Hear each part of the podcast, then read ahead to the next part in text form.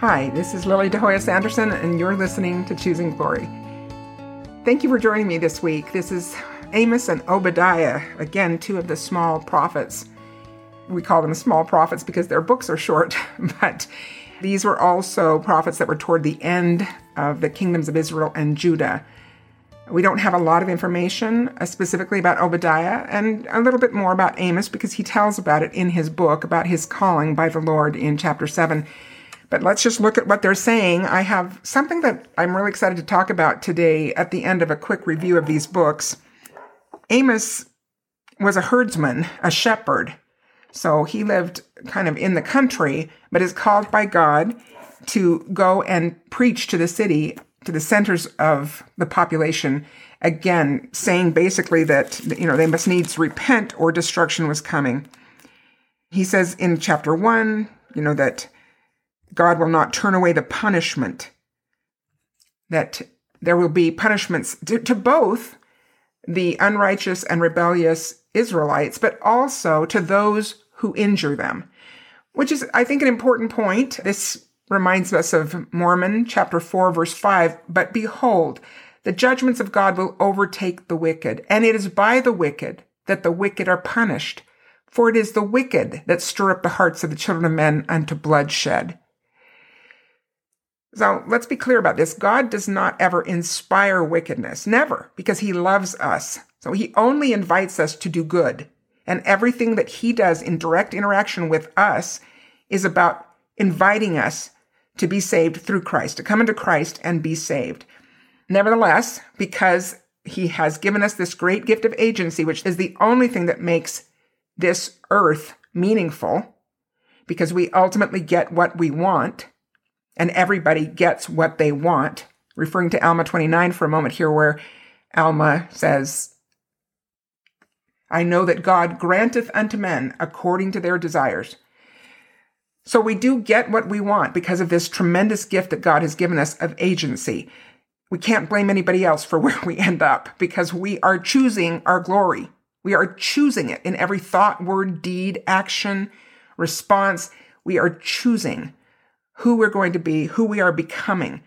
At any rate, God doesn't inspire wickedness, but he uses the bad choices of some of his children to accomplish some of his purposes. And because he has perfect knowledge of all things and all things are present unto him, he is not surprised. So the plan can be perfectly engineered so that yes, by the wicked are the wicked punished. Not because God ordains anybody to be wicked or to destroy anybody else, but knowing that they will, it ends up accomplishing his purposes because of his incredible engineering. And this is kind of what Amos is saying that the Lord will hold responsible those who come against Israel, even though Israel was destroyed because, or scattered ultimately, but some of them destroyed, some of them brought into captivity, and the rest scattered in the great diaspora. And that this is accomplished through the agency that people have. Now, I just want to say that this never exonerates the wicked who may end up accomplishing something that is necessary in God's plan. Nevertheless, they're culpable because they make the choice to be so wicked that they would hurt or injure or destroy another group or another person. And maybe you've heard this. I know I've mentioned this a long time ago that sometimes we go too far and we say that, well, because the Lord came Jesus Christ came to die as a sacrifice for sin and to conquer death and hell, that then maybe Judas is off the hook for what he did in his betrayal of Christ to the Pharisees because it had to happen. No, he's not off the hook. Nobody's off the hook. We are accountable for our own actions. But yes, God knew that Judas would betray Christ. So that was set up in a way that perfectly is engineered in order to accomplish the goal of that atoning sacrifice. But that doesn't mean Judas is off the hook. the wicked are still wicked. Or sometimes I put it this way that just because God can make lemonade out of lemons, which is what he does, does not mean the lemons aren't sour. It doesn't mean they're not bitter in the first place, and that people who actually generate some of those lemons of their own free will and choice are going to be accountable for doing that you know, the, the Nazis did accomplish a beginning of the gathering of the Jews back to the homeland of Israel. And that was prophesied from ancient times that that gathering would begin for the Jews to go back to their homeland. Nevertheless, the Nazis are not off the hook for the evil that they did just because God used them as instruments because of their wicked choices to accomplish one of his positive goals and, and the prophecies that had been given. Okay, just just a point here, all right? God makes lemonade out of lemons, but it doesn't mean the lemons aren't soured. And Amos is saying that basically, that the wicked are not off the hook just because Judah required some chastening or the consequences had come unto Israel for their long time rebellion against God. Of course, we want to jump to chapter 3, verse 7. This is former scriptural mastery in, in seminary. Surely the Lord God will do nothing, but he revealeth his secret unto his servants the prophets powerful idea here expressed in the third chapter of Amos. Worth thinking about, worth remembering, worth memorizing. It's an easy verse to memorize. But the Lord reveals his will to his prophets. He does not keep things in secret. He wants us to know what his will is. He wants us to know the plan. He wants us to know the consequences of righteousness, the consequences of sin and rebellion. And he reveals these things to our prophets so that our prophets can, seeing afar off, because of this seership, can tell us the will of the Lord, can show us the path, can help protect us from error or worldly destruction, as well as to show us the way to Christ. So we see this. We see this sort of diminishment of prophets in our day, right? I mean, there's so much challenge to the prophets these days. Oh, maybe Brigham Young was a racist. John Taylor, all those guys must have been racist up to President Kimball. This is a diminishment of God's connection with his prophets. And I think it's very dangerous for us to, to dismiss it as like, well, God couldn't get through to his prophets. Amos is making it pretty clear God gets through to his prophets. He revealeth his will unto his servants, the prophets. So I think it's important to honor and respect that relationship between God and his prophets and not to let a lack of complete understanding water that down. I mean, because what's the outcome? Well, you know, maybe Russell Nelson doesn't know all the things that he's talking about, or you know, President Oaks or President Eyring or any of the rest of them. Maybe they're maybe they're also kind of missing some things. I mean, that's the logical extension, and disaster ensues when we stop listening to prophets. So nice clarification in that old scripture mastery verse. Chapter four, kind of poetic here, the way the Lord talks about how he has worked with the house of Israel. Just going to read a few verses. Verse 6 I have given you cleanness of teeth in all your cities and want of bread in all your places. Cleanness of teeth means there wasn't any food to eat, so your teeth didn't get dirty. And the want of bread in all your places. So there was famine that came to the house of Israel. And then what's the point here? Yet have ye not returned unto me, saith the Lord. Like you wouldn't listen to the prophets, but then I sent troubles and plagues and calamities. You still didn't listen. Verse 7 Also, I have withholden the rain from you. But then following verse 8 so two or three cities wandered unto one city to drink water. Yet have ye not returned unto me, saith the Lord. Verse 9 I've smitten you with blasting and mildew. When your garden and your vineyards and your fig trees and your olive trees increased, the palmer worm devoured them. Those are plagues, like the locusts or whatever, right? Yet have ye not returned unto me, saith the Lord. I have sent among you the pestilence after the manner of Egypt. Remember the plagues of Egypt. I have sent these, not because I hate you, not because I'm a mean God, because I was trying to get your attention. You would not listen to me. And I needed to, to get through to you because I wanted you to have a chance to repent. So after the testimony of prophets comes the testimony of earthquakes or plagues or troubles. Yet have ye not returned unto me, saith the Lord. Again in verse 11, I have overthrown some of you as God overthrew Sodom and Gomorrah, and ye were as a firebrand plucked out of the burning, yet have ye not returned unto me, saith the Lord. And here we are in our latter day, and look what's happening tsunamis, earthquakes, hurricanes, droughts, challenges to our food supply, challenges to the acquisition of fertilizer and, and fuel reserves. And this is sometimes imposed by bad policy. Nevertheless, these things are troubles. They are troubles. They are challenges to us continuing to live in a, in a prosperous circumstance. And why? Well, God has told us after the testimony of prophets comes the testimony of these calamities. Why? So you will return unto me so that I can get your attention. This is so important because, you know, we have this real arrogance about us these days in our modern, postmodern world where we, we celebrate individualism. And we're going to talk more about this in a moment, but we celebrate the self. We celebrate the accomplishments of mankind and we act like mine own arm hath done that. I mentioned this before, but when my kids were growing up and there were natural disasters back then as well, I would take a moment and talk to the kids about this. And I say, you know, we are always sad when people are hurt by these things, but it's a reminder that we are not in charge of this planet. The whole world is in God's hands.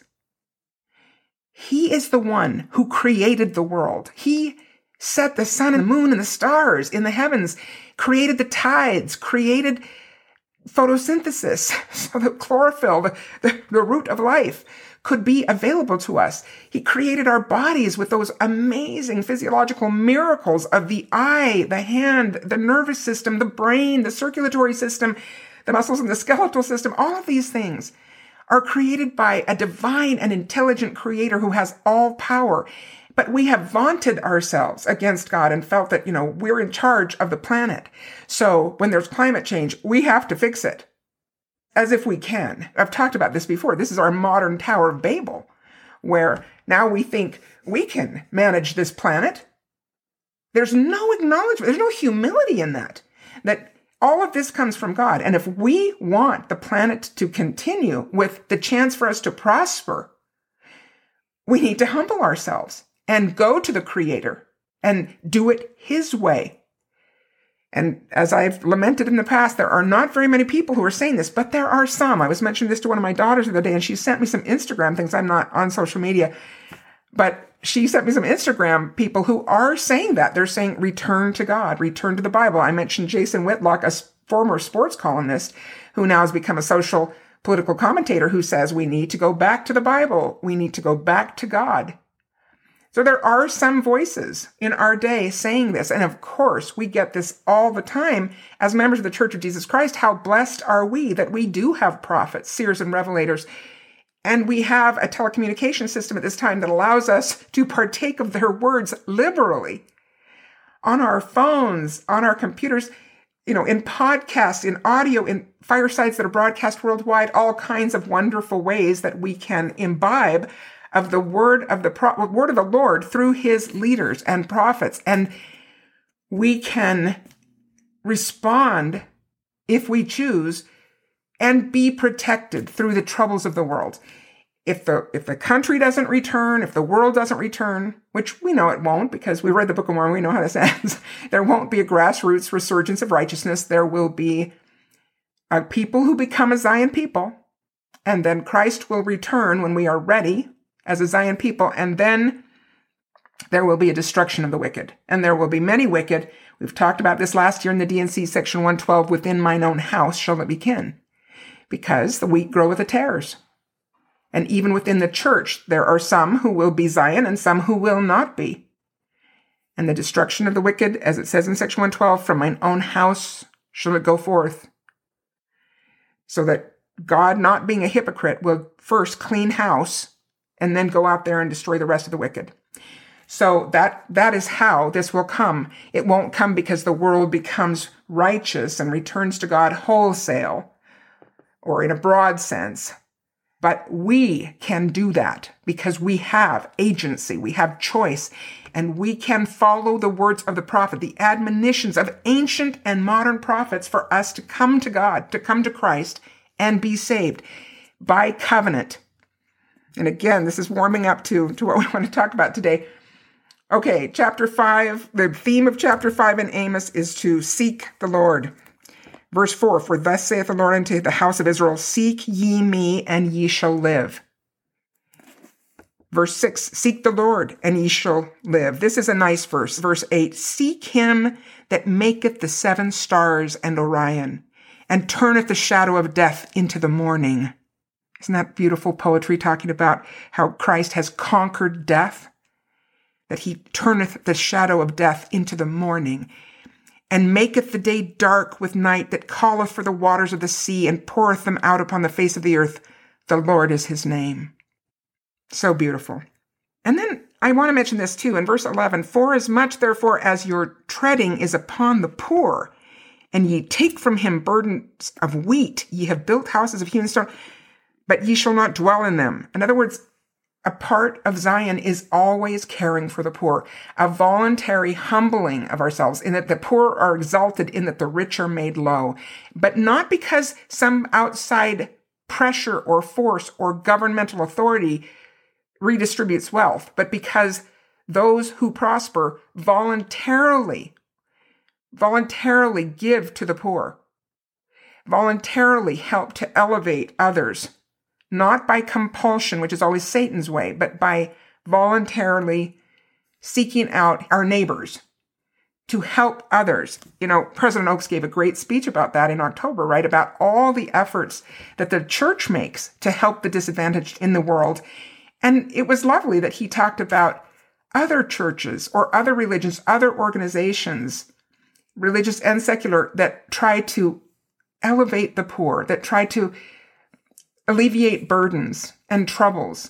And it's always wonderful to see those things. And from wherever they come, that the Spirit of the Lord is working upon righteous hearts and receptive hearts to take care of the poor and, and those that are disadvantaged. Verse 14, we're still in chapter 5 of Amos. Verse 14, seek good and not evil, that ye may live. And so the Lord, the God of hosts, shall be with you. Verse 15, hate the evil and love the good. We've talked about that. It's not enough to love the good. We must hate the evil and reject it. More coming on that. Chapter 6, and this is what we're going to really land on. Woe to them, right here at the beginning, verse 1 Woe to them that are at ease in Zion. Boy, there's a lot to say there. And this is an echo from 2 Nephi 28, right? That says, you know, that in that last day that people will say, all is well in Zion. Yea, Zion prospereth. He's warning against that. Don't go there. Don't think that everything's right with the world, even amongst God's people. Now, he's talking about God's people and God's church. He's not talking about the true Zion that will be established in righteousness and purity. But he's talking about, you know, the church. And he's saying, don't be deceived into thinking that we're fine. We're good enough. We're all done. Woe unto them that are at ease in Zion. Now, let me also give the warning that that doesn't mean that we should be terrified. That is not God's way. He has not given us the spirit of fear. from 2 Timothy, right? It is not the spirit of fear. That's not his way either. 2 Timothy chapter 1 verse 7, for God hath not given us the spirit of fear, but of power and of love and of a sound mind. So God isn't asking us to be terrified. That is not the Spirit of the Lord. But he wants us to have a sound mind. And if we are paying attention, we're not going to think all is well in Zion. all will be well, but not now. Christ is coming to make all things right. And at that point, we will sing, as in the beautiful Come Come Ye Saints hymn, All is Well. Now we do it in an anticipatory fashion and also recognizing that God can give us individual peace amidst the storm. We don't have to be waiting for the second coming in order for us to have that peace within. But that's different from complacency. And that's the warning here that Amos is giving and second Nephi is giving. That it's not about being complacent and thinking we're all fine. We're good enough. We're done. We don't have to struggle more to create that Zion life and to continue to choose glory.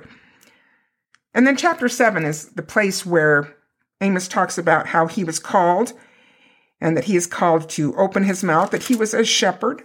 Verse 14, partway through, I was no prophet, neither was I a prophet's son, but I was an herdsman and a gatherer of sycamore fruit. The next verse, 15, and the Lord took me as I followed the flock, and the Lord said unto me, Go, prophesy unto my people Israel. And I hope we're all also understanding that many of these prophets were contemporaries.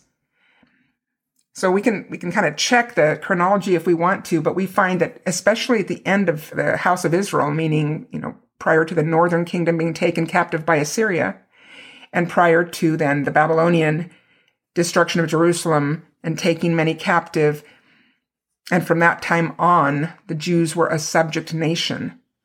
and the scattering that was to come, that there were many prophets that came. We, have talked about how Jeremiah and Lehi were clearly contemporaries in the last days of Jerusalem, but Amos and Obadiah and many of these others also overlapped in their ministries because God sent many prophets. And we know that from the Book of Mormon as well, that it talks about Lehi being amongst the prophets that were trying to warn the house of Judah and the kingdom of Judah of the destruction to come if they would not repent. So we will come back to that or to the ease and Zion in a moment, but let's just finish a little bit here of our review of Amos in chapter 8. He talks about the downfall of Israel, and then he prophesies about the apostasy.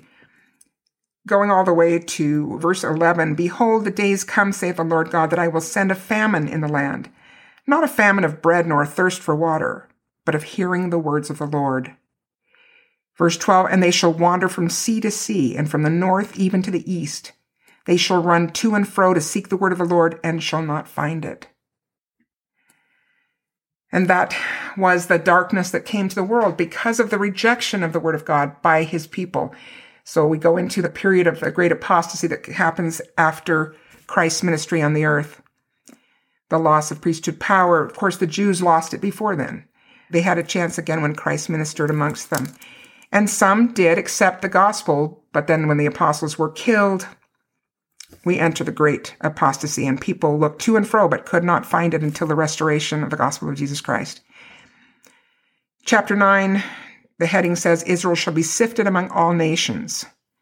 And that certainly is true in the scattering, the diaspora of Israel throughout all nations. In the last days, there will be a gathering again into their own land, and it shall become productive.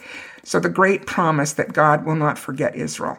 Verse 8 Behold, the eyes of the Lord God are upon the sinful kingdom, and I will destroy it from off the face of the earth, saving that I will not utterly destroy the house of Jacob, saith the Lord. This is the Abrahamic covenant that we've talked about. For lo, I will command, this is verse 9, and I will sift the house of Israel among all nations.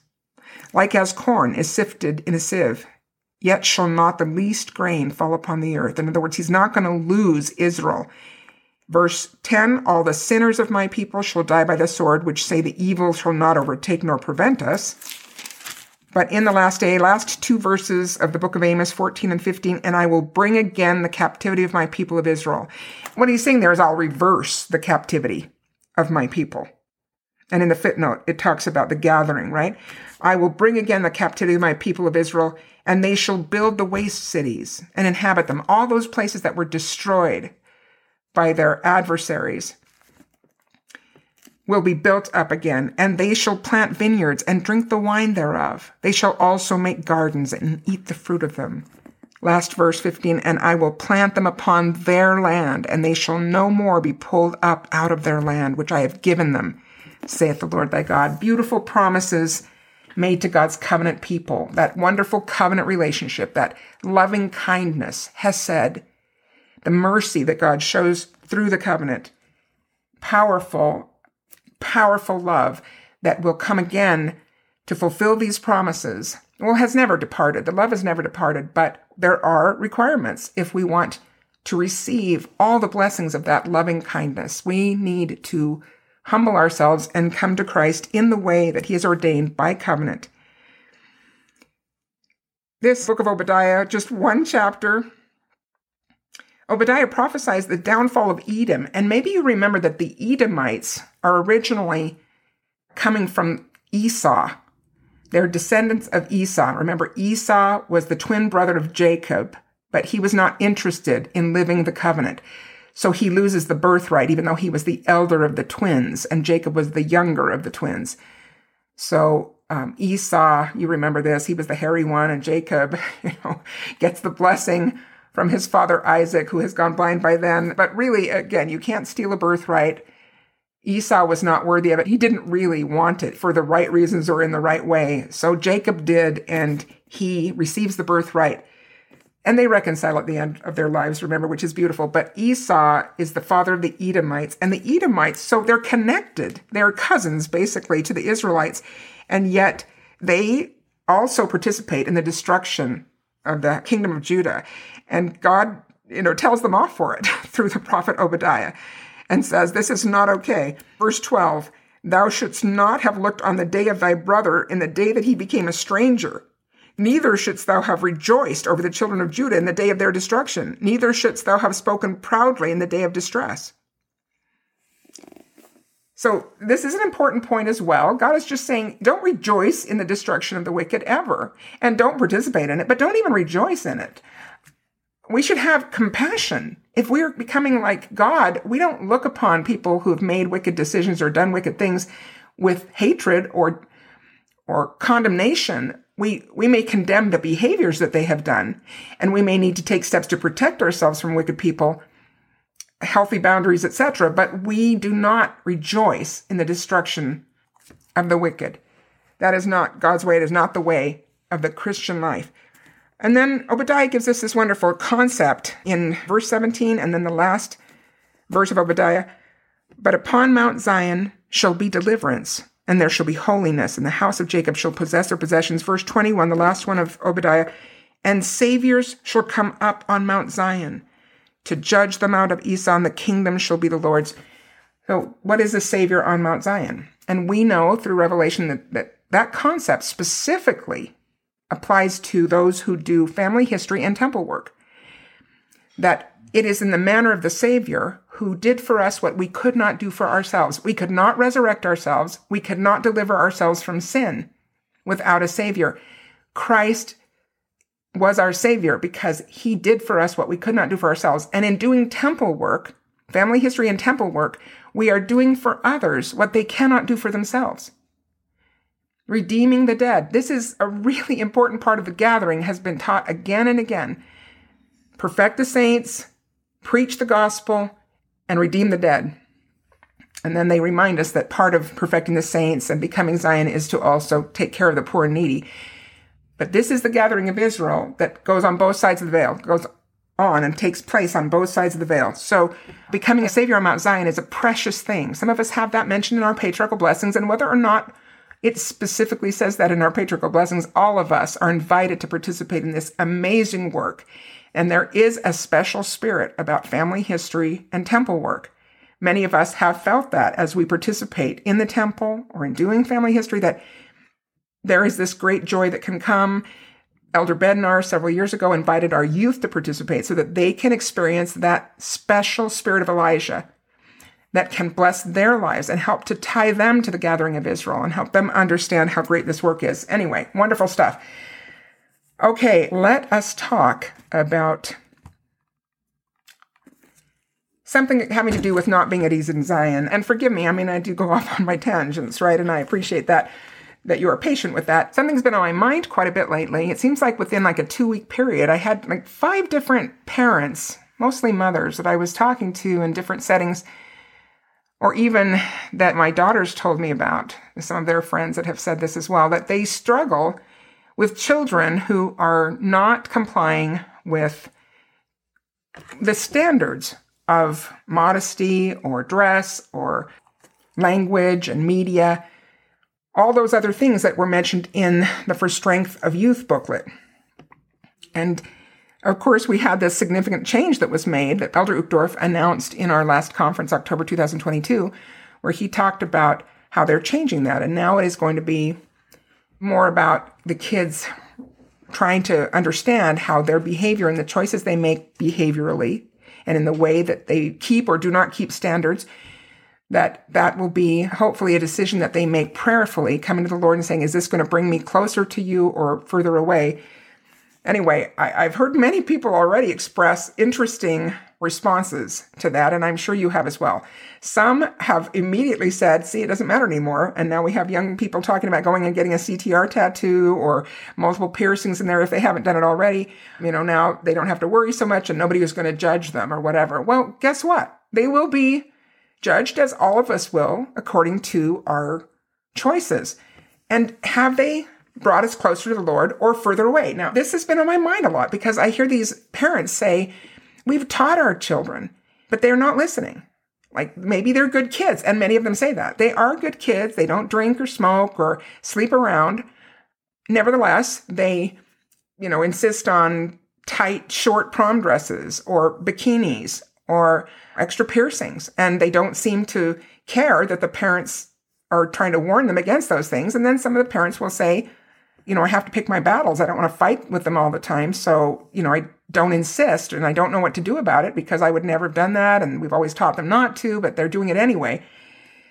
So it becomes this challenge that many parents are worried about. I had a, a mother ask me the other day, she said, When did it stop mattering? She said, When I grew up, she said, we always wore one piece swimsuits and we were, we stood out that way a little bit from our friends, but that was something we willingly did to be obedient to the standards of the gospel of Jesus Christ and to be a mark of our obedience and distinction as a peculiar people. And she says, now it seems like it doesn't matter.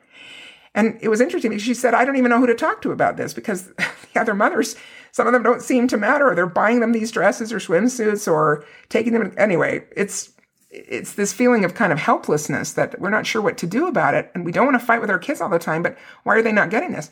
And one of my daughters in law, I was kind of chatting with about this, and she said, yeah, it's like they don't realize that bikinis were always available.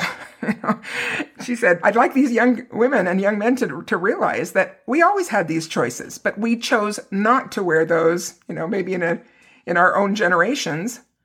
We made, or maybe more of us at least, made the choice to avoid doing those things that now it seems many do, even when they consider themselves members of the church and active members of the church and involved in the gospel of Jesus Christ. So, part of where my thinking went was Zion, because this is a preparatory time to the second coming of Christ. And again, as we've talked about continually, there must be a Zion people to receive Christ. We have to have enough of us become righteous at the level of a Zion people. We have to choose glory to the level of being able to be eligible for Zion and being eligible for the presence of the Lord. There must be Zion coming from beneath and Zion descending from above, the city of Enoch and Salem, when the Savior comes. And I've read quotes in the past, Orson Pratt and John Pontius and others who have said that, you know, until there is a Zion people, Christ will not come. So this is not you know, an obscure doctrine. It's actually discussed in many places. So, how are these youth going to become a part of Zion? I mean, the standards haven't changed. Even if we don't put them in a booklet as a, as a to do list or as particular boundaries, they haven't changed. You remember that John Groberg said a long time ago that the wearing of the garment, for instance, the way we wear the garment, the temple garment, is an outward sign of an inward commitment an outward sign of an inward commitment. We choose to wear it properly as instructed in the temples of the Lord. And as we declare when we get our temple recommends, and then when we renew our temple recommends, that we are wearing the garment as instructed. This is part of the covenant.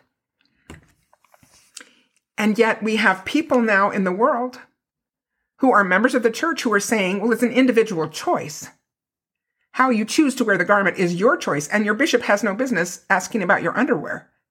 That's we're hearing this from members of the church who have followings and they seem to be instructing people that you don't have to do it the Lord's way, you can do it your way.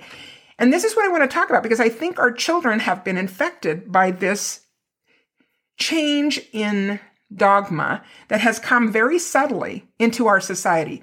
Actually, it's not even that subtle, but we haven't always known how to recognize it. So let me talk about this in broad strokes and then see if we can recognize the application and how we can help our children understand what they are being fed in terms of understanding that is contrary to the gospel of Jesus Christ and contrary to a Zion people. We need young people in Zion too. And bless their hearts, there are some that are not pushing against the standards or thinking that now because it's not spelled out in a booklet that anything goes and bless those young people who are still set upon the kingdom and they are choosing glory in their lives by making sacrifices to be different from the rest of the world, to become a peculiar treasure to the Lord, a peculiar people, a peculiar treasure, a royal priesthood. And this is happening if they choose to live at this higher, holier level instead of descending to the standards of the world. But too often we're seeing people make that other choice and descending to blend in with the rest of the world as salt that has lost its savor, that has been mixed in with other elements. As we said, that's the only way salt can lose its savor. Salt is always salty, but it's no good if it's mixed in with dirt or mixed in with other elements. Then you can't use it to flavor your food. It needs to be separate in order to serve its purpose of providing savor. And if we blend in and you can't tell any difference between the followers of Christ and the rest of the world at the prom, or in the movies that they watch, or the language they use, or the media that they employ, or the swimming suits that they wear, or how many piercings they have, then salt has lost its savor. That is the counterpoint of Zion. That's not choosing glory, that's choosing the world. And we live beneath our privilege and ultimately sell our birthright for a mess of pottage if that's what we choose. Now, Elder Bednar gave a great speech about the wedding garment in our last conference, October 2022 go back and review it and think about the temple garment. It applies to other things as well, of course, that great covenant with Christ as the bride to his bridegroom and the preparation for that. But there is very specific application to the wearing of the temple garment that we have this great privilege to have this protection, this covenant in our lives and to honor it. And instead, we're hearing from so many people that, oh, it's just your personal choice as to whether or not you comply with the way you've been instructed to wear the garment. So Okay, let's go back to like the broad strokes. What we have seen, and I could go really deep into how this happened, but I'm just going to kind of land on this. I've mentioned it before, I think in one podcast a while ago, the difference between liberation theology and savior theology. Now, this is not a new distinction. This is Satan's way he pulls this out every time. He pulled it out in the times of Noah and Sodom and Gomorrah and Nineveh and anyway, all these places where there has been evil and civilizations destroyed. It's all through the Book of Mormon that we see this too in the teachings of the antichrists. So, what is liberation theology? What is savior theology? Let me take a minute here. Actually, even liberation theology is an entry in Wikipedia. That was interesting. So, this is what it says in the first paragraph Liberation theology is a Christian, the- that's interesting that they say Christian because it's actually contrary to a savior theology. And that's an interesting point. But notice that in the Book of Mormon, those antichrists were not, they were not anti-religion. They just had taken the savior out of their religion. They continued to have churches and synagogues, but they took the savior out. And that's what's happening here. So anyway, it's a Christian theological approach emphasizing the liberation of the oppressed. In certain contexts, it engages socioeconomic analyses with social concern for the poor and political liberation for oppressed peoples. In other contexts, it addresses other forms of inequality, such as race or caste. Now, they don't say it here, but honestly, this is Marxism. And it didn't originate with Karl Marx. It was in the Book of Mormon. It was in the Old Testament peoples. It's this rejection of Jesus Christ as Redeemer and Savior. Interestingly, there is no entry in Wikipedia for Savior theology. so that, that was interesting to me. But Savior theology is basically the doctrine of Christ and we know that the doctrine of Christ is taught in scripture. And specifically, we often refer to 2 Nephi chapter 30, 31, 32, that it reviews the doctrine of Christ. And what is the doctrine of Christ? It's taught in the plan that man is a fallen creature, that we fell from God's presence voluntarily in order to receive a body and to have the test of dealing with that body and, and this mortality. If we would choose God or not. That's the test. And that we require a savior because we are in a fallen state. We require a savior. And the conditions of salvation through Jesus Christ are that we humble ourselves, have faith in Christ, repent, meaning change, right? That we change from that fallen state, that mortal state of corruption, meaning that we have the natural man in us, the desires, appetites, and passions that can pull us away from obedience to God's commandments this is why King Benjamin in that well-known scripture Mosiah 3:19 said that the natural man is an enemy to God and has been from the fall of Adam, that fallen state that put us into a world that is carnal, sensual and devilish and where we have appetites within the flesh. And as Christ said the spirit is willing, but the flesh is weak. Why? Because of those appetites. And if we don't manage the appetites and bring them into conformity with commandments that come from God, then the natural man destroys us because we become carnal, sensual, and devilish, making ourselves a God in our own image, which is the image of the world, where we do whatever we want and we deny Christ's authority to tell us what to do. But the doctrine of Christ is different. The doctrine of Christ, as I've started to say, is that we humble ourselves, have faith in Christ, repent of our sins. We change who we are, not because we are terrible people, but because we are in a fallen world and that we have to learn how to handle the flesh and bring it into conformity with God. And then through that path, which is His way, one Lord, one faith, one baptism, and through covenant, that we can be saved by obedience to the laws and ordinances of the gospel, right? That is the path of salvation, is obedience, putting off the natural man, as King Benjamin says, becoming a saint through the atonement of Jesus Christ, submissive, meek, patient, humble, full of love, willing to submit to all things that the Father seeth fit to inflict upon him, etc. That that is the path of salvation. That is the doctrine of Christ. That is Savior theology. And it is completely different from liberation theology. So let's go further with this idea of liberation theology because you know, we have to answer this question as to why we're having so much difficulty with some of our youth wanting to voluntarily comply with the requirements of the covenant. And the answer really is expressive individualism, which is a part of liberation theology that elevates the self, that elevates who I am in my natural man.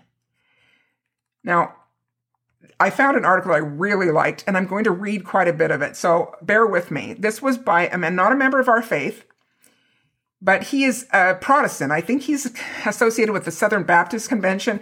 The man, Trevin Wax, wrote this article in October of 2018. It's called Why is Expressive Individualism a Challenge for the Church? Trevin Wax is the Vice President of Research and Resource Development at the North American Mission Board which I had never heard of before, but the North American Mission Board is an organization that tries to spread the gospel and teach Jesus Christ. And he's also a visiting professor at Cedarville University. So, quoting from that article, the first reason why expressive individualism poses a challenge is that we've been commissioned to proclaim a message that is radically God centered. The gospel challenges the me with I am speaking of God as I am, right? The one, capital O N E, who created and sustains us. So there's a humility there. There's a hierarchy. That hierarchy is something that Marxism decries because anytime there's a hierarchy where one is above another, Marxism characterizes that as oppression. It characterizes it as oppressor and oppressed. Somebody has something that the rest don't have. So by definition, Marxism would say, and again, this is antichrist theology. It's not new with Karl Marx. It has always existed in the doctrine of Satan, which is antichrist because it challenges the idea that God is superior to us. That we are his creatures, his children, and there is an implied hierarchy between parent and child. Okay, so jumping around here, but let me go back to the article. Expressive individualism would have us look deep into our hearts to discover our inner essence and express that to the world, as if that natural man self somehow should be elevated and celebrated. But the gospel shows how the depths of our hearts are steeped in sin. Now, this is such an unpopular idea today, right? I mean, there is no sin in this world. And again, this is not a new concept. This has always been the Antichrist dogma that, oh, you know, don't worry about the devil because there is none. There is no evil. What are we hearing now? That nothing is evil. It's all in your perception. And to condemn anything as sin is hateful. It's bigoted. It's narrow minded to say that somebody is sinning. How dare you suggest that what somebody chooses to do with their own life is sinful. That's not politically correct. It's decried now as hate speech. So, going on with the article, the gospel shows how the depths of our hearts are steeped in sin, meaning that we are fallen from God's presence, that taking on the body means that we have these desires and appetites and passions that if we allow as the natural man to take over, that we are enemies to God. The article says it claims that what we need most is not expression. Um, speaking of the gospel, the gospel claims that what we need most is not expression, but redemption. That is Savior theology. That's the doctrine of Christ, that we are fallen and we need redemption through Christ by being obedient, by harnessing the natural man, by coming to Christ in his way. The article continues The world says we should look inward, while the gospel says to look upward. In an expressive individualistic society, that message is countercultural. Such instruction is easy to resist because looking up implies that something or someone stands outside and above us. Again, there's the hierarchy that immediately is attacked as oppressive because nobody has the right to tell you anything, right? Including God. That's the current liberation theology, that it's all about oppressor and oppressed. And you see how the church and the gospel itself becomes characterized in this liberation theology as oppressive because it's telling us that God has a right to tell us how to live. And that is in complete contrast to the me centered expressive individualism. Going on, something that stands above us may exert some sort of authority or claim upon our lives. Yes, we are not our own, we are bought with a price. Remember from the New Testament? We are not our own. We are bought with a price. We do have an obligation to God our Father who has given us everything. We are all unprofitable servants. But the best we can do is to be obedient. Even then, we fall short of being ever square with God because of his great gifts and benevolence to us. Nevertheless, this idea here is to reject that anybody has a claim on us, including God. And like most good Westerners, we chafe against claims of moral authority. We push back against institutions that demand something from us. And we see this sometimes in our youth and adults of all ages as well. But we see this push against the church's requirements. That if you want to be temple worthy and qualify for Zion, if you want to choose glory, you need to wear the garment as instructed. Oh no, they don't have a right to tell me to do that. They don't have a right to tell me not to dress immodestly, to wear tank tops all the time or short shorts or, or, you know, bikinis or whatever, to take my shirt off if I'm a man whenever I want to rather than try to stay in the garment as much as possible. Okay, going on. The rationale for this particular form of rebellion against God is that conforming to nature or to an outside standard seen in Christianity as obedience to God stifles the real me. To follow the ancient instructions of Scripture or to conform to a moral standard that comes from outside feels like a betrayal of my identity. That's what expressive individual teaches. Submitting myself to truth that comes from outside myself, that comes from God, from a higher authority, feels like I am abandoning the call to live my truth. We hear that all the time live your truth. And as I've said before, whenever they say things like be true to yourself, they are always talking about the natural man self, which is an enemy to God. They're not talking about the divine child of God self that is also a part of us. Where if we live true to the divine potential that exists in us as children of God, we can become like him by obedience and conformity to the covenant. Not because I can do it my own way, but because I will do it his way. I'm not going to do me. I'm going to do Jesus. I'm going to become conformed to his image. And what was his image? Not my will, but thine. His was the ultimate acknowledgement of moral authority in his father. And he did the will of his father, not his own will, but the will of him who sent him. That is our path. If we want to have all that God wants to give us, it is doing it in the way he desires, not in our own individualistic way going on. And so the primary message of the church, one that confronts the me with the claims of God, feels wrong. And in our world, that's what's happening. These kids are like, no, it doesn't feel right for me to deny my nature or my desires, my appetites. The sociologist who wrote Habits of the Heart put it this way We believe in the dignity, indeed the sacredness of the individual. Now, this is false teaching. This is the liberation theology. Anything that would violate our right to think for ourselves, judge for ourselves, make our own decisions, live our lives as we see fit is not only morally wrong, it is sacrilegious. Again, they're not rejecting religion, they're changing religion into liberation theology of oppressor and oppressed. They're saying that anything that gets in the way of our right to think for ourselves, judge for ourselves, make our own decisions, live our lives as we see fit, wear the garment the way we want to, or if we want to, you know, pierce whatever we want, tattoo whatever we want, you know, listen to whatever media, do all those things, whatever we want, that that is sacrilegious because it's denying my right to be myself.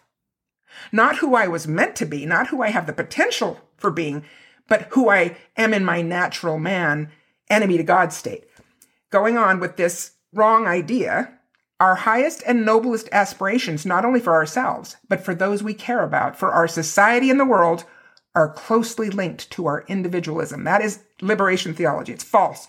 Contrary to the doctrine of Christ, it's antichrist. Because there's no need for change. There's no need for redemption. It's like, I'm good enough the way I am because I am divine myself. What happens to the church in this environment? Now, this is the original author speaking now. It's not that suddenly all the sanctuaries are emptied and the church gets rejected. Instead, the people who continue to attend church do so because they believe the church can help them find and express themselves.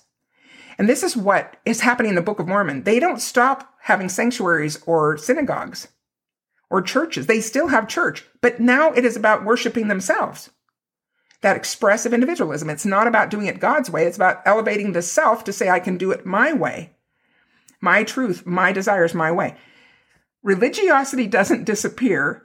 It morphs into something adaptable, something you embrace on your own terms. Remember, I've talked about this in the past about how now we have churches that are kind of like, do whatever you want. You don't have to live the Ten Commandments, but Jesus loves you and you'll be saved. So come here and celebrate with us. But there are no requirements. Everybody's going to heaven without any requirement.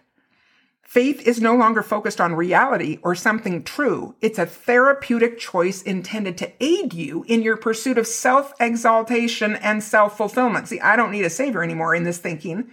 I can be good enough myself without having to change. James Smith sums up Charles Taylor's description of why this outlook proves challenging for the church. Now, in the age of authenticity, with its expressive, individualistic outlook, we have a qualitative shift the religious life or practice that I become part of must not only be my choice, but it must speak to me. It must make sense in terms of my spiritual development as I understand this. The expressive forges his or her own religion, his or her own personal Jesus. It becomes less and less rational, quote unquote, to accept any external constraints. I don't have to obey any set of moral codes a new spiritual injunction arises. Quote, let everyone follow his or her own path of spiritual inspiration. Don't be let off yours by the allegation that it doesn't fit with some orthodoxy. In other words, you can reject all demands of any institution because you have the right to set your own standards. Going on, in the expressivist framework, anything that gets in the way of self exaltation or self fulfillment is a problem. This means that any universal or binding ethic, like the Ten Commandments, morals that are absolute, truths that are transcendent, in our culture, they all fall down before the idol of the mighty me. God may still be present, but me is on the throne. God has been relegated, in the words of Mark Sayers, to the role of servant and massager of the personal will.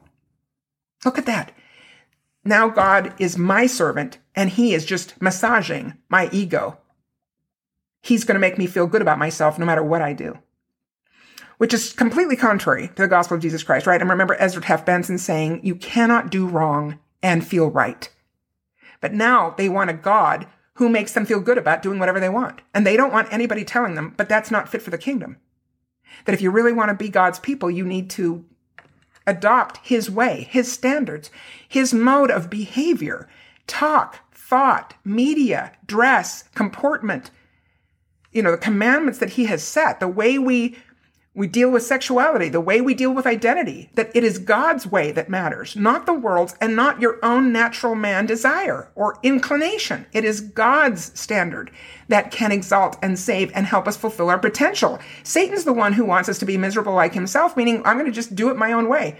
Remember, King Benjamin also says in Mosiah that I cannot tell you all the ways wherein man can sin, for there are divers ways and means. In other words, there are a million ways that the expressive individualist can screw up. we all can die on our own mountain, you know, where we just like, okay, well, this is what I want, and I'm not going to listen to God in this area because I can be myself. There are a million ways to destroy ourselves and our potential. There's one way to be saved one Lord, one faith, one baptism. And we were designed with the potential to be like God. And the way to do that is a non negotiable covenant path that requires submission to God's will not my will, but thine, as the Savior exemplified. Now look at our youth. They're not saying that sometimes. Again, I don't mean to pick on the youth, but we do seem to have this generational issue. And I'm hearing it from a lot of parents that even good kids, I mean, quote unquote, good kids, and I don't mean that they don't have their good parts, because bless them for not sleeping around or drinking or drugging. I mean, we're glad for that. But they still have altered their view of things to allow them to deviate from the standards of the Lord when they want to because they're not accepting his authority over them. They're not allowing for like, no, man is in a fallen state and the only way to get back is through a redeemer who is setting the terms.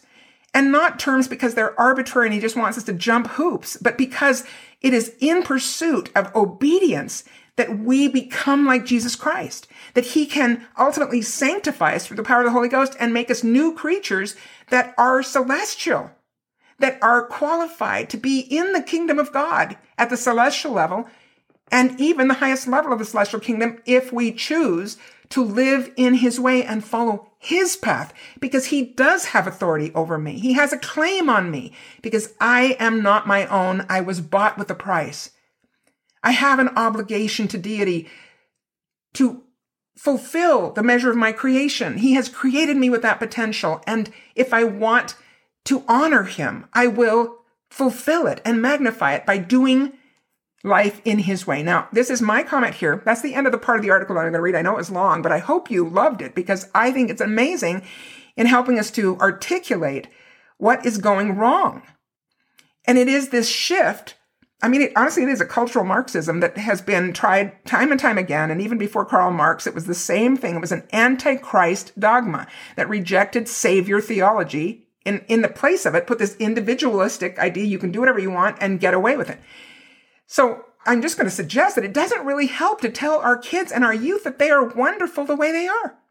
You know, I've, I've winced every time I've heard that when, you know, and again, not to, to be too negative or critical. That's not my intention here. But you know, you observe how the kids dress when they come to church or when you see them in the store or on the street or whatever in school. And you know, when if they're not conforming to the standards that have been taught, whether or not they are printed in a handbook somewhere, but they are taught that we should honor our bodies, we should be modest, we should not draw attention to ourselves or to our the parts of our body, that we should, you know, not be overtly sexual or seductive, that we should keep clean thoughts in our in our media, in our language, in our you know all of that stuff. So you see that some of the, the non-compliance that that may be evident in some of the people that we know or the youth that we know, and yet it doesn't seem to matter because the leaders get up in the in the pulpit and they say, "Oh, our youth are so wonderful." Don't get me wrong, I'm not suggesting they get up there and say our youth are terrible, but I am suggesting that we say this is the way to be acceptable to God. And we are grateful when our youth choose obedience. We are grateful when they humble themselves to become a peculiar people and to make what we consider these minor sacrifices. I mean, maybe they seem major when we're young, or at any stage of our lives, they can seem major, but really they are giving up something that is worldly and not good for us in order to have something that exalts us. So we take something of lesser value and put it on the altar and get something of such greater value that we wonder why we didn't do it before. And our people don't seem to be getting that. And sometimes it's especially our youth, but it's all of us that can fall into that trap. And sadly, sometimes when the kids come and rebel, or they say that like I'm transgender now, or I'm lesbian or gay, or you know homosexual, whatever, that the parents start to advocate for it because they don't dare tell them no. And I talked about that in the Daniel stuff that we become so permissive that we don't even want to stop our kids or say no or to tell them this isn't the right way. Now, I'm not suggesting that we have knockdown, drag out battles with our youth. That's not going to convert them. I am saying that we need to teach truth. And yes, we have a responsibility as inspired because every child is different. And as they get older and when they have been perhaps too influenced by the world, that we need to do our best to persuade. And the one who knows best how to do that is God. So we as parents can humble ourselves. We can get on our knees and we can ask the Lord for how to get through to, you know, Mary or Tanner or John or whomever, you know, that we can, we can say, here's my child. And, and they're rejecting the standards of the, of the church as taught by the prophets. Can you help me as a parent understand how to best give them an opportunity and an invitation to understand Savior theology, the doctrine of Christ? The hierarchy that exists between God and his superiority and us, his creations. And he wishes to lift us to his level, but there is only one way to do that, which is by making and keeping sacred covenants and choosing the path to a higher, holier way. I'm not suggesting we tell them they're evil. I just said don't tell them that they're always wonderful, but be realistic about feedback. Not in a negative sense, but in an invitational sense that, like, this is the path and this is the way that we can become who we are meant to be. And I hear this a lot, a lot of parents saying that I don't want to shame my children and we're careful not to do that. But honestly, I think we've gone too far there too in some cases. Because in our effort to avoid shaming our kids, sometimes we have contributed to their loss of humility. It, it, again, it sort of elevates the individual if we're not careful.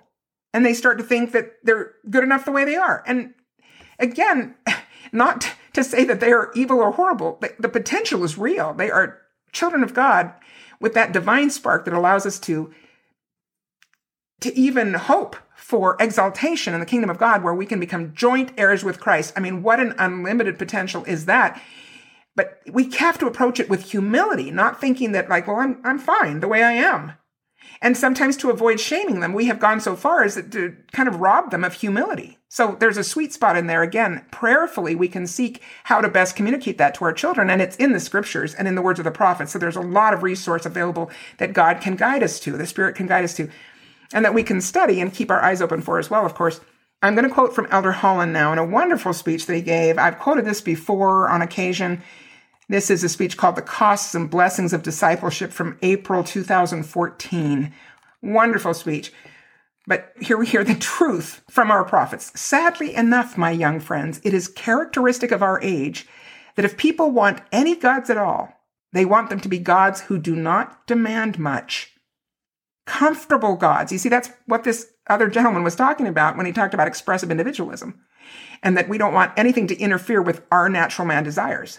We don't want to acknowledge the authority of a God who has the right to command his children that this is the path, that there is one Lord, one faith, one baptism, one way to, to become acceptable, to choose glory, and to become a Zion people. Going on with Elder Holland, we want gods who do not demand much, comfortable gods, smooth gods, who not only don't rock the boat, but don't even row it, because there is no power in that. Remember Joseph Smith saying that a religion that does not require the sacrifice of all things. And what is that? The sacrifice of our natural man self, the sacrifice of our agency.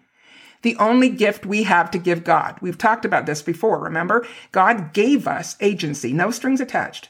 We can choose. And giving that back to God is the only gift we can really give our Father in heaven in gratitude for all he has given us and the potential that exists within us because we are his children. Giving our agency back, our will back, not I'm going to do it my way, but I'm going to do it his way. Forget this do you. It's do God, do Jesus, do what creates that chance to magnify our potential, fulfill the essence of who we are meant to be as his children. Wow, I keep interrupting this wonderful statement, so let me go on. Gods who not only don't rock the boat, but don't even row it. Gods who pat us on the head, make us giggle, then tell us to run along and pick marigolds. And that's what the world is saying. Oh, everyone's going to heaven. Don't worry. He doesn't demand anything.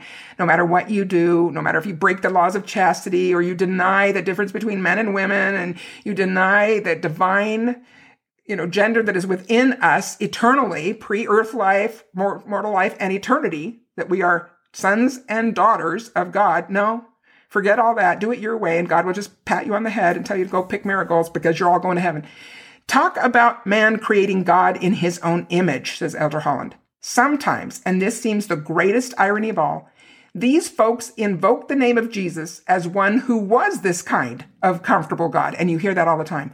Oh, Jesus loves everybody. I know Jesus loves me no matter what I do and whoever I choose to be. Really? Questions Elder Holland. He who said not only should we not break commandments, but we should not even think about breaking them. And if we do think about breaking them, we have already broken them in our heart. Does that sound like comfortable doctrine? Easy on the ear and popular down at the village love in? And what of those who just want to look at sin or touch it from a distance? Jesus said with a flash, if your eye offends you, pluck it out. If your hand offends you, cut it off.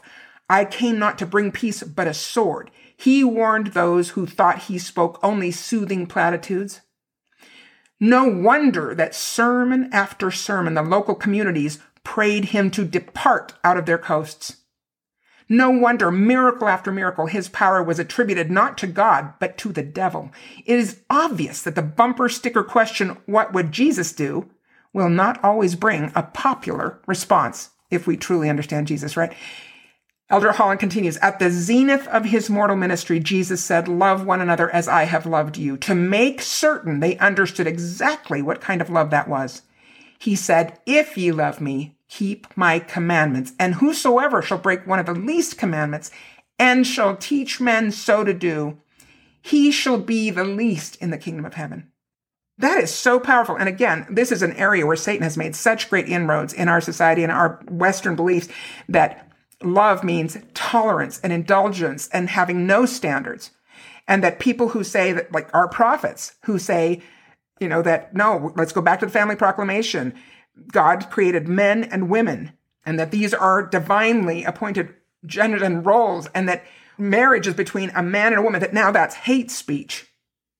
And people have, again, turned it upside down, have called good evil and evil good, and we are in the thick of all that. Now, you know what I was thinking of as I read some of this stuff that we teach our children this from the beginning. Look at the song, I Am a Child of God. It came into my mind as I was reading some of this stuff. I am a child of God. You see how that establishes a hierarchy right away? Father, child. A parent who created us, that we are obliged to for all that he has already given us. I am a child of God, and he has sent me here. There is a purpose to that. I am his child. I should find out what that is and do his will. He has sent me here, has given me an earthly home with parents kind and dear. Some gratitude there, obligation. He has given me these great gifts already because he loves me. Lead me, guide me, walk beside me, help me find the way, the way, not my way, the way.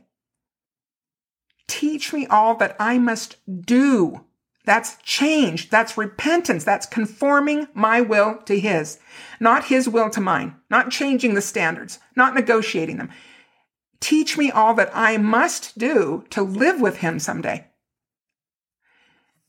To overcome our fallen state, to be saved. It's not liberation theology where I can complain that somebody is asking me to be other than my natural man self and they have no right to do it. That's kind of the attitude that we get so much from people these days. You don't have a right to ask me to do that. I can do my own way. I can still be religious. I can still be spiritual, but I'm going to do it in my way, not in the way that has been ordained from the beginning of, from forever, from the foundations of all eternity that cannot be changed, that cannot be abrogated because of universal law, that if we want to fulfill the potential that is ours, and to receive the gifts that God wants to give us, we must do it in His way, not our version of His way. Right there in I Am a Child of God, it's right there. We teach this from the beginning, but then we sort of lose it along the way in a world that preaches liberation theology. Remember that President Sister Nelson gave that fireside for youth a few months ago. And what did President Nelson talk about? Who are we? A child of God. Again, there's a hierarchy there, a parent and a child a child of the covenant. The covenant has a set of requirements. That if we love God, we will be obedient to those commandments. If we want to become what we have the potential for being, we will obey, we will conform, we will comply to the covenant. Not because we are oppressed, because we willingly and of our own choice, because of our agency, we return that agency to Christ and we say, and to God the Father, and we say, not my will, but thine. I will comply with thy way in order to be conformed to the image of your son. And the third thing that President Nelson said, you know, child of God, child of the covenant, disciple of Christ. Again, discipleship. That means following our leader, following our savior. That is the doctrine of Christ, that we have faith in him. And what is that? Part of that faith is believing that he is superior to us, that he can lift us to his level, but only on the terms that he has set, non-negotiable terms, because this is the only way that universal law will allow us to become what we have the potential to become by obedience to the laws and ordinances of the gospel, of the covenant. And as disciples of Christ, we relinquish that expressive individualism. How quickly can we put it on the altar and humble ourselves to receive the doctrine of Christ and participate in it to be raised to the level of his son as joint heirs. Amazing stuff, brothers and sisters. We can do it and we can teach it to our children, but we've got to be intentional and open and unapologetic. We're not ashamed of the doctrine of Christ or of his gospel or of his way. We testify of it. We exemplify it, hopefully, to our children and invite them prayerfully asking God, who knows them better than we do, how to work with them. This isn't about knockdown, drag out confrontation, although sometimes parents could be firmer and it depends on the circumstance. So that's not a blanket statement that everybody needs to be tougher. But in our permissive parenting world, some parents do need to be firmer. And some, not so much. Some maybe need to persuade in a different way, and the Lord will help us find that way if we prayerfully go to Him and say, I really want to help this child understand. I want to give them a chance to understand the doctrine of Christ and to understand the deceptions of Satan, which are so rampant in our day. Let's do it. Let's choose glory. Let's build Zion. That is our birthright. Thanks as ever to all of those of you who have gone to Patreon, P A T R E O N dot com forward slash choosing glory to subscribe. That is supporting this podcast. I really appreciate it. And thanks as ever to my husband, Chris Anderson, and to Doug Larson of Point Digital. Take care.